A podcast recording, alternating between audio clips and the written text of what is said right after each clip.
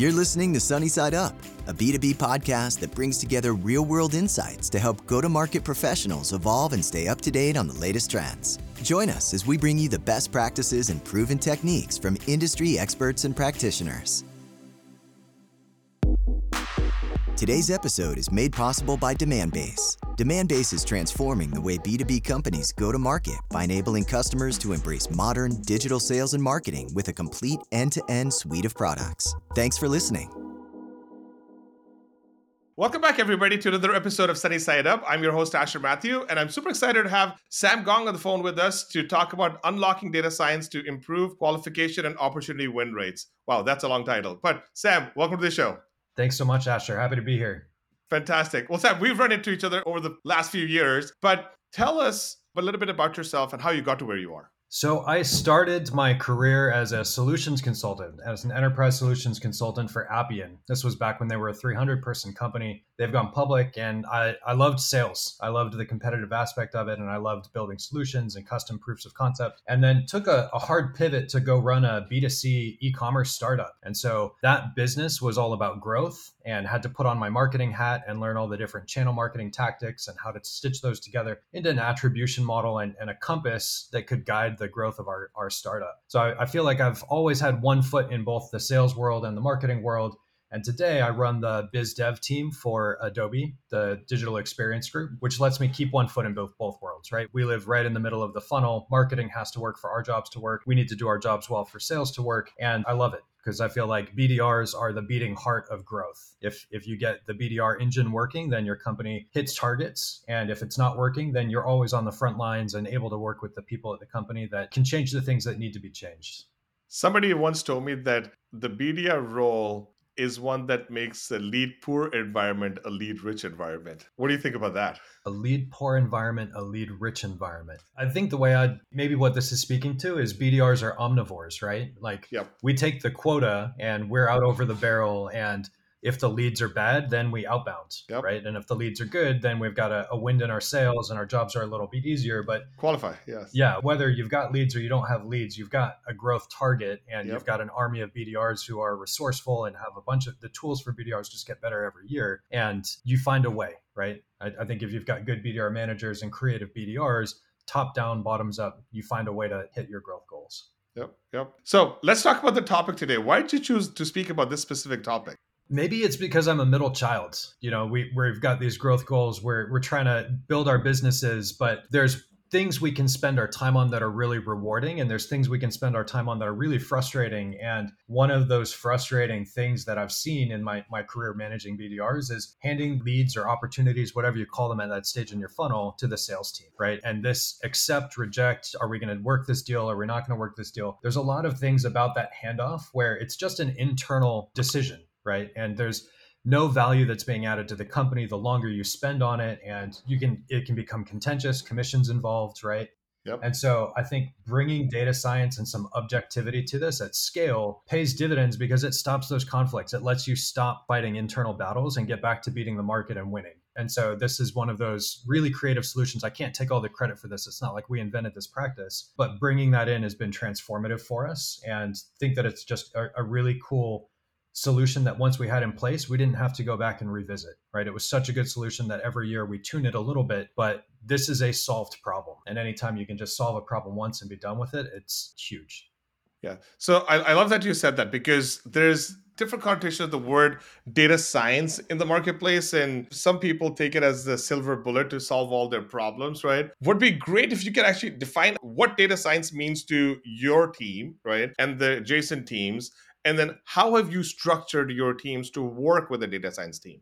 Yeah, that's a great question. So, data science, I, I, think people apply that to all kinds of things, right? You've got basic machine learning, you've got statistical analysis, you've got super complex neural network, deep things, right? That that aren't really going to apply to a sales funnel in the next few years, as far as I can tell. So, for us, data science is can we look at what we've done in the past? Can we bring in our big brains to help us use what we've done in the past to predict what's going to happen in the future and then draw those learnings out into a process that anyone can understand right? And so it's a few steps right? You've got to have enough data for that exercise to be worthwhile. And so this isn't something that you're going to implement on day one of a startup. This is something once you've been in the market for several years and you've had good years of growth and bad years of growth, and you've got that record in your data lake or your CRM or wherever those things live that you can go back and mine for insights. And then you can validate those insights with seller knowledge. And I think one of the places where data science falls down is you don't bridge the gap between the model and, and the inputs and the outputs and the real world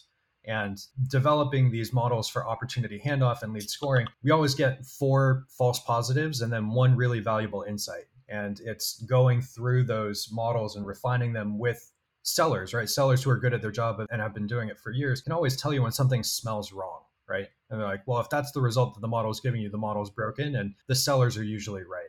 So it's a combination of mine the data, have the data science team bring what they can kind of from their pure lab environment right back to the field who has the the real world experience and knowledge to say well that feels directionally correct and then you test it and you learn and you iterate yep.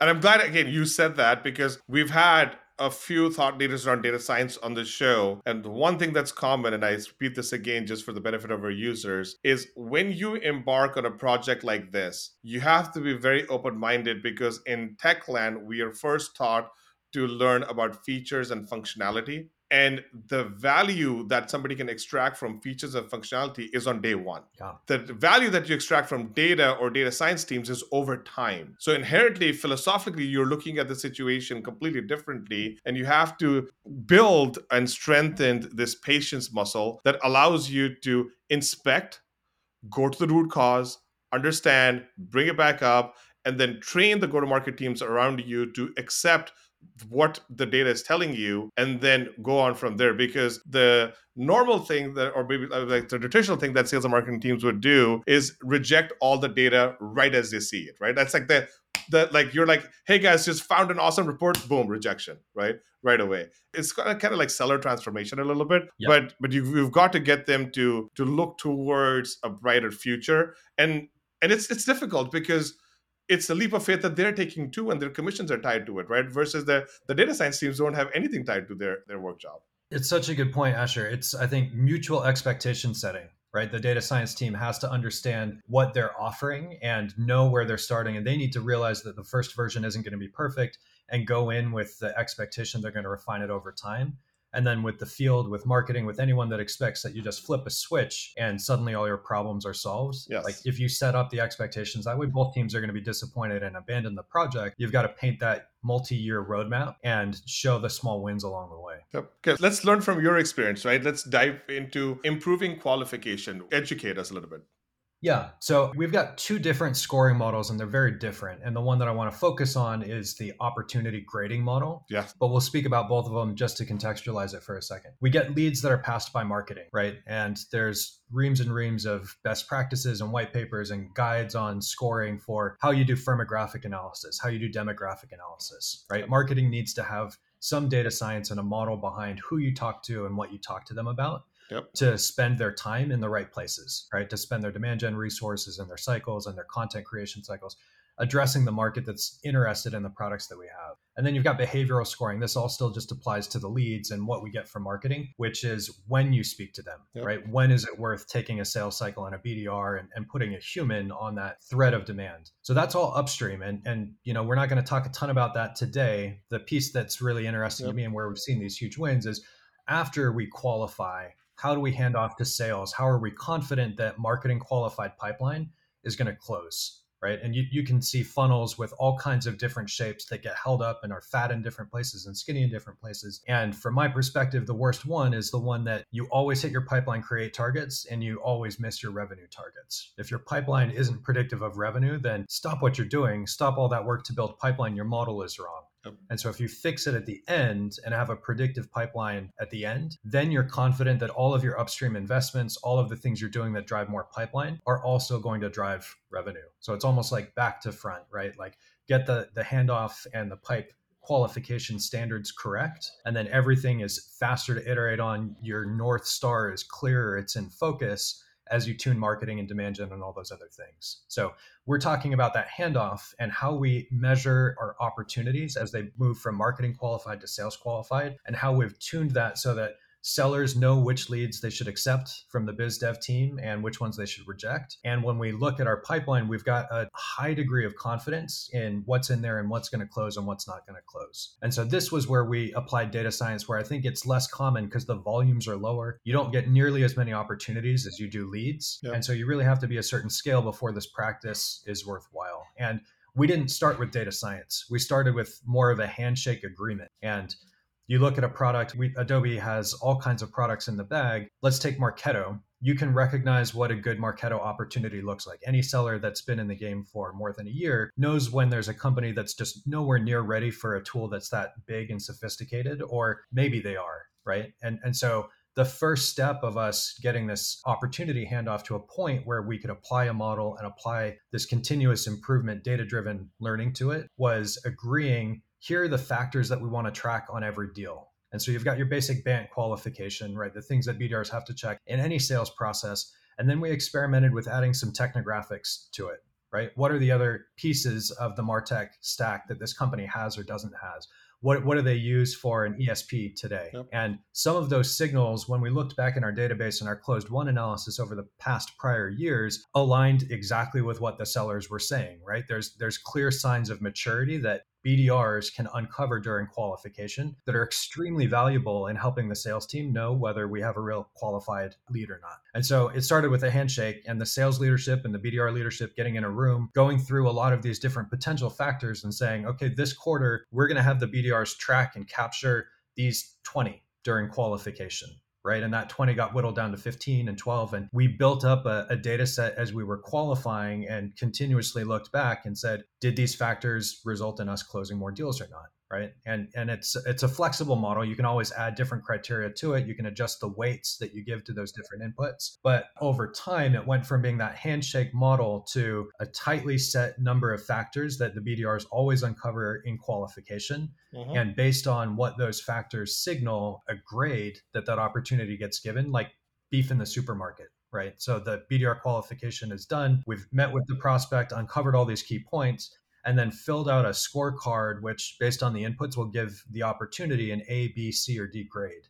Yep. And so that handoff now with the seller, right? This all talked about how do we reduce friction? How do we reduce the number of disputes? And and it's it's really efficiency, right? You don't want your BDRs fighting and worrying about whether all the work they've done to qualify an opportunity is going to help get them some commission credit or not you want them spending their time going out and working on the next one. And so bringing some objectivity to this and this ABCD ranking just made it so BDRs, when they were bringing an opportunity to sales, they sort of knew, yeah. right? If it was an A grade opportunity, it was likely going to get accepted. And if it didn't, they could go to their manager and say, Hey, I worked really hard. We've got a great deal. The model says this is a great deal. And we're able to just spend less time worrying about should we accept it or yeah. not accept it and spend more time on finding the next opportunity.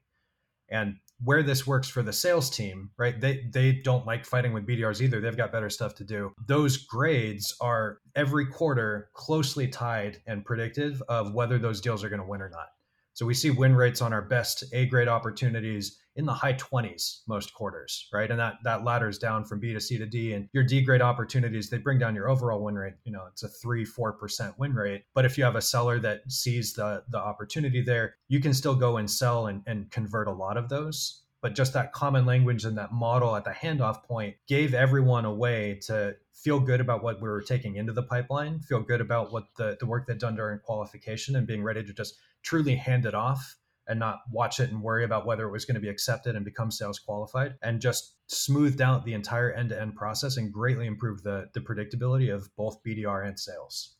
So I want to highlight two points because this podcast is for executives. And so there's two really important things that are that in everything that that Sam shared with us, right? One is once a model is deployed, resist the temptation to make tweaks to it 2 weeks into the deployment because it's very very very attractive and because you are in a power position, you may be able to influence your way to change the weights in somebody's favor, right? but you've got to like give it six weeks or two months, or you've got to give it some time to normalize because every time a new model is developed, things normally get bad before they actually get good. And so I guess that's, that's the rule of bad situations, anyways. Like things always get bad before they get good. But that's really important. The second point that I want to highlight in this podcast from what Sam just talked about is the ability to, when you are an exec who's not in sales and marketing, and you are seeing that there is because you're gonna hear right? You're gonna hear in the corridors in slack chats and like when you do skip levels and, and lunch meetings you're gonna hear sdrs and aes are fighting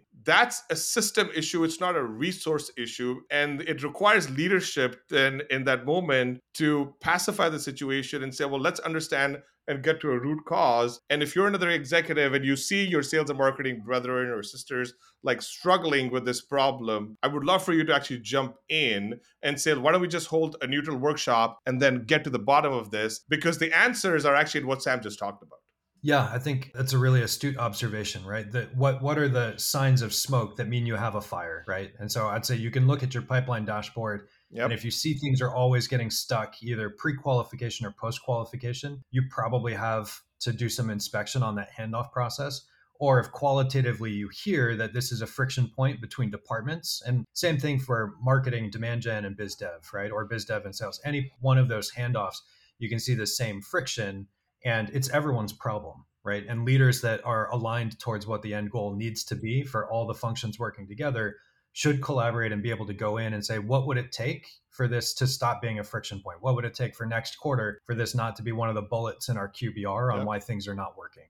And then commit to, like you said, this is a long-term build you're not going to solve it in two weeks yep. you've got to agree that you're going to take a swing at it and it's not going to work and then you're going to keep refining it until you start to see that that directionality and then over time it becomes the common language and it disappears from the qbr slides right it's yep. it's not the fire that you need to go fight anymore you can direct your energy and your resources towards other more important things now one thing i want to actually talk to you about is because you you've used the word data science multiple times in this conversation, right? But do you actually go work with a data scientist, or do you work with like a program manager who then works with a data scientist? Like, how is that interaction happening? So it's we've been through this with enough of a, the different business units at Adobe and teams that it's gone a couple of different ways. And in the early early days, I'd sat in the room with the people that were using what's the language R, I think, right, yep. and crunching all the numbers yep. and showing us the different probabilities and outputs. And we the fascinating meeting between the biz dev leadership and the sales leadership and the data science team where the data science team actually presented a menu of options for how we could refine the model in the next quarter. And this again this is you know 18 months 2 years into this project where people speak this language. People are talking about opportunity grades and a b c's and d's. And based on what we think we're going to touch in a quarter the data science team said, now we can tweak the scoring in these different ways. And if we tweak it this way, here's what we think your distribution of A's, B's, C's, and D's is going to be. And so you can imagine a bell curve that's got a, a big hump in the middle and it's mostly B and C yep. grade ops. Or we can yep. give you a, a flatter bell curve with more A grade and B grade ops but it means that your win rates for those different buckets will be impacted. And so it took the conversation between biz dev leadership and sales leadership to this kind of abstract data level where they're saying, well, what do we want our sales funnel to look like? Do we want our sellers really only chasing after like the best opportunities and that should only represent 5% of the deals that they see? Or do we want a more aggressive sales process? Do we want to signal to the sellers that, you know, a, a 15% win rate who shouldn't jump out of bed in the morning to chase a deal with a 15% win rate? Yep. And so it's been at that level, right, in the early days, and now it's matured a little bit and, and it it's more of a supply chain, right? The data goes into the CRM, the team comes back with recommendations, and we don't see it as as nitty gritty as that. Yeah. Did I answer the question? Yes. Yeah, it did. And an- another interesting observation from what you just said is every time you get a data science team involved and it's about leads, the volume almost always goes down. And the reason why I'm pointing this out is because the number of leads actually go into your resourcing as an headcount plan. And so it doesn't mean that you just like the minute you got these people involved, leads went down. Now you're like, crap, I have like four extra SDRs, right? They just need to be converted to something else and maybe a quarter or two away from like coming back on to the same level of volume that you were before. It's just because the pre funnels activities have to also be updated to match the model. Yeah, and maybe the general way that. Sam, do you have any thoughts on that? Yeah, I, I think the way I would generalize that is you can focus on volume or you can focus on efficiency. And volume is a much easier thing to measure. It's much easier to just scale everything up and say, well, we did 10 this year, let's do 20 next year and double everything all throughout the model. But I think the the much better way to grow a business is to build something that's really efficient and then scale up from that that culture of efficiency and what, what you're talking about with data science, whether it's at the lead scoring level or the opportunity scoring model, is how do we do this the most efficient way, starting with closing, right? And, and your specialist resources, your SCs, right? You always design your sales process to not go run custom proofs of concept on a deal that has no chance of closing, right? You can't you can't run a business that way. And so from the back to the front, you design your funnel to be efficient. It's just easier to scale. And so you can end up in a situation like you're talking about where you've scaled too quickly or you know you've realized that you've pumped volume too high and now you need to go address efficiency. I, yeah I'd, I'd, hope that if you realize you have too many bdrs because the leads aren't converting that you can convert them to sdrs find some other way to deploy them. But i think the reason why you end up in that state asher is because it's so much easier to measure volume and align on did we do more this month versus last month? And that's a drumbeat that the team can march to than did we get more efficient and that's that's where i think you really have to have a culture and data in the conversation to keep your eye on the prize. Yep. Okay so was that all the education on the op grading model? And do you want to touch on the other model as well that you wanted to talk about? Yeah i think that covered we could talk a little bit about where that model applies and doesn't apply for a second and then then we'll talk about lead scoring. Mm-hmm. so again this this is anytime you're bringing in a process and a model right? And you're saying every time that we encounter this business situation, we have a track that we want it to run down. That makes a lot more sense when your deals look the same right? So if you're selling a product without a lot of customization, if you're selling a product with very simple pricing, model, process, all those things are going to very quickly be valuable to you. If you're selling to the enterprise and you close 10 deals a year, right? Then every one of those deals is likely very different. The way it's priced, who the decision makers are, and model and process add much less value to solving that problem, right? So when we look across Adobe segments, want to be clear that this is the way that we operate in mid-market SMB and this this doesn't add that much value to the enterprise, right? Having the common language is useful, but the data science behind it, don't over extrapolate 10 closed deals into some kind of roadmap for how you want your enterprise sales team to close next year, right? Make sure you've got significant body and enough at bats yep. that it makes sense to do this analysis and rinse and repeat and bring in the power of data science to get more efficient at the rinse and repeat motion.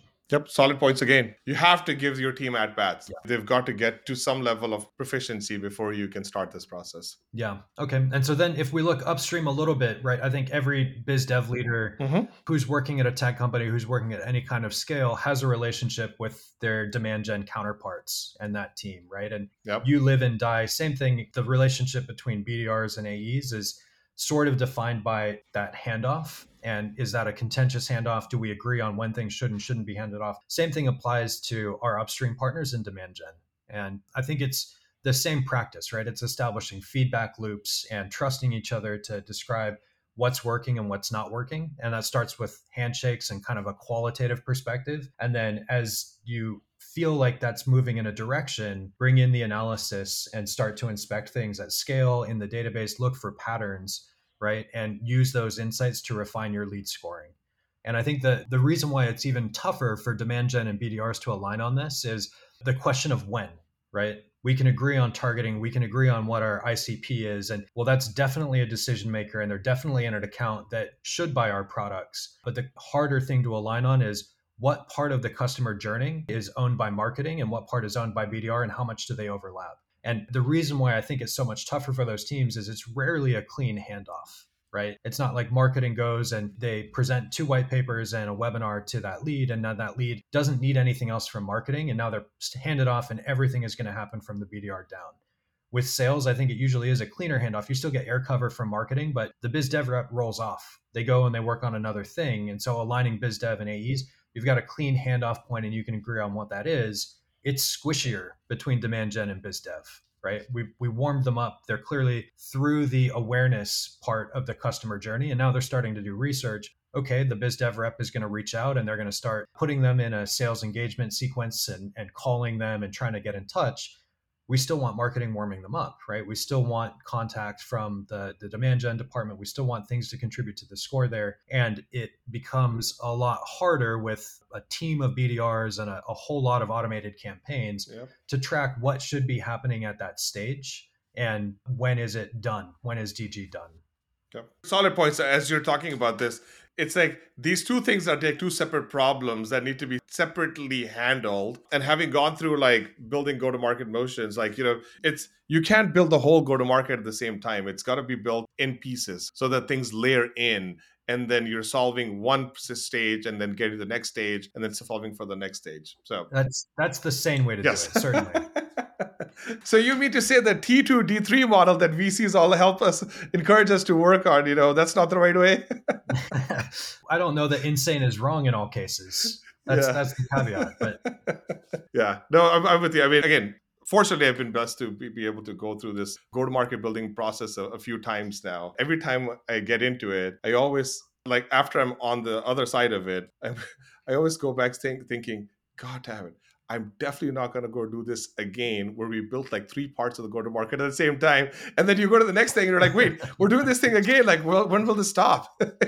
it's it's a chicken and egg problem, right? Yeah. Like it would be beautiful if you really could do it sequentially and isolate the variables and okay, we got yes. that working on to the next thing, but they're yes. interdependent, right? At yes. the end of the day, the whole thing has to work or or it doesn't. So you've spent some a significant portion of your experience dealing with these issues. So were there any personal lessons that you learned across this journey or any main ones? Yeah, you and I uh, before we started recording we were talking about influence, right? And I think there's one thing to have a compass and a north star in which direction know which direction you think we need to go in and then i think there's an equally important part about listening to other perspectives yep. you know and i think a lot of my growth is i come in headstrong sometimes and i want to move quickly right? Insane isn't always wrong, right? I fully believe that. And if you've got a team that's passionate and you love your product and yep. you have a dent that you're going to put in the market, why wouldn't you run as fast as you possibly can, right? But sometimes that puts blinders on us. Sometimes that makes us think that we yep. know what the goal line is and we're going to drag everyone along with us. And you go faster by going a little bit slower and influencing and listening and making sure that you really have consensus and buy-in because it's not going to work overnight you know and if you really are committing to this long journey having people bought into we're going to suffer through the part where it gets worse before it gets better to your point. And we're all okay doing that and it's not your idea or my idea. That buy-in and consensus building is critical to making progress on these things that don't happen overnight yep. right? So knowing what to do is is half the battle and i think knowing how to work with everyone else that you need to paint that long-term vision and how long it's going to get there and how we're going to go through the steps together equally important I think that's probably my biggest learning from trying to apply some of these practices. Pick your executive's friend well, you know? cool. All right. So let's move to the next portion of this podcast. Is there a resource, right? A book, a blog, a newsletter, a website, or a video that you can share with our audience? The one I'm going to recommend, closely related to what we're talking about today, is The Signal and the Noise. Yep. This is a book by Nate Silver, right, who kind of got onto the scene by predicting, I think it was Obama's victory down to every last electoral vote, right? So he ran a blog, he had his models, and he was pushing the practice of data science and statistical analysis to forecast these things. And this is his book describing the the practice of forecasting and where we've gotten good at it and where we still aren't very good at it. And so my older brother's a data scientist, yep. right? He and I geek out about some of this stuff all the time, but it's always been arm's length for me. Okay. And this was the book that he recommended and I really enjoyed, helping me kind of go under the hood a little bit. And even if it's not the thing that I'm doing day to day, understand the limits, understand where it works, where it doesn't work, and how to work with these teams. And again, we talked about expectation setting, right? Understand that it's not magic, right? That it is science and there are limits to science. Well said. All right. Do you have two or three other people in B2B tech who are in either go to market or data science who you would recommend we bring onto the show? Yeah, these are more go to market people. I just I looked at my LinkedIn feed to get some ideas on who who I thought uh, was worth paying attention to here. Yeah. And I don't know how LinkedIn does their curation, but based on my title, based on the things I interact with, I'm, I'm in this loop now where I get a lot more go to market thought leadership than data science thought leadership. I also think yep. go to market people hang out and broadcast more on LinkedIn because that's how they build their brand, and yes. data science people do it elsewhere. Yep. So my recommendations are all on the go to market side and shout outs for Chris Walker, who runs a consultancy called Refine Labs. And I find myself in violent agreement with probably 80% of the stuff that he posts. And so he's come in as a little bit of a firebrand, talking about top of funnel and talking about how we get stuck in bad models and bad models turn into yep. bad behaviors that can last for years and be incredibly hard to break out of. And, you know, really great thought leadership that's current, right? I think he's not one of those people that has kind of one thought and just repeats that one thought for 10 years because he's yep. actively practicing. I think he's really in tune with where the industry is and speaking to what needs to change at a macro level and then within companies that are struggling with some of these things to break out of the models that, you know, might have worked 10 years ago and don't really apply anymore. So Chris Walker, Refine Labs. And then the other two are are people near and dear to my heart running a biz dev team. Biz dev, I think we we've got more of a seat at the table than we ever have, right? If you go back 10, 15 years, biz dev was Glenn Gary, Glen Ross, right? Call down the list, right? Did you get an answer, yes or no? And yep. the process and the data visibility that we have now in the middle of the funnel is better than it ever has been. Yes. And I don't think it's anywhere close to mature. I think we've still got a long way to go really building the science of sales and the people who help with that not just from a data science perspective, but from a in the trenches, like how do you get better at this? How do you help your teams get to quota perspective?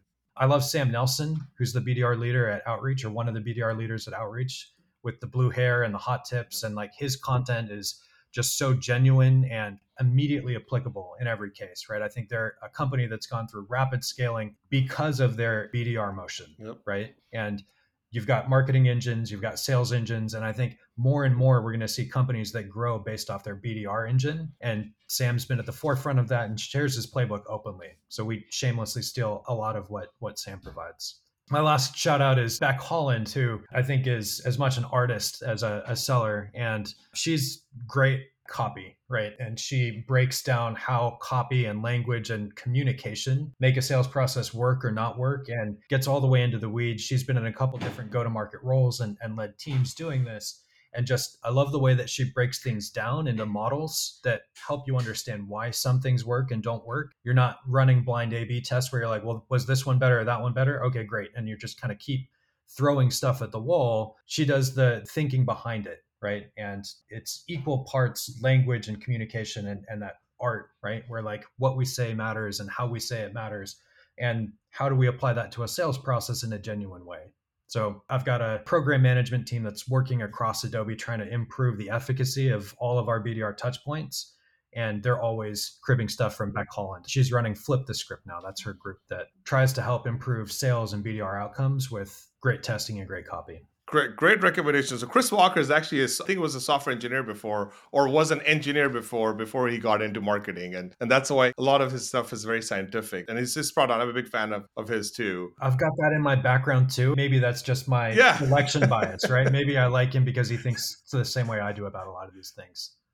Yeah, it's very systems oriented. And then on the copy thing, Becc is all fantastic too. I was on the phone with the VP of corporate marketing for BlackBerry, who was responsible for this latest rebrand that they've done. And I specifically asked him about copywriting because it's something that I personally infatuated with as well. Because back in the day, you used to have like art directors, right? Like the art direct, all the creative was like so important, right? But the copy actually brought everything to life. It gave meaning. It actually built with emotion, right? Yeah. What this guy actually shared with me was was to follow at least this person, Bill Bernbach, is actually an advertising industry legend. But for all of those people listening to this podcast who are actually copywriting fans, follow some of the work that Bill Bernbach actually taught the industry because the industry is actually still using the same principles. And, and Bill Bernbach actually was the person that actually brought art directors and copywriters together. Back in the day, again, this is maybe a little bit more Madmanish, but like the two teams never used to talk to each other. They used to be separate. And that was how he unlocked the industry. And that was the, how he brought his genius in. The Mad Men reference reference. I don't remember where this was, but there was a piece of satire on what would Don Draper yes. be doing today,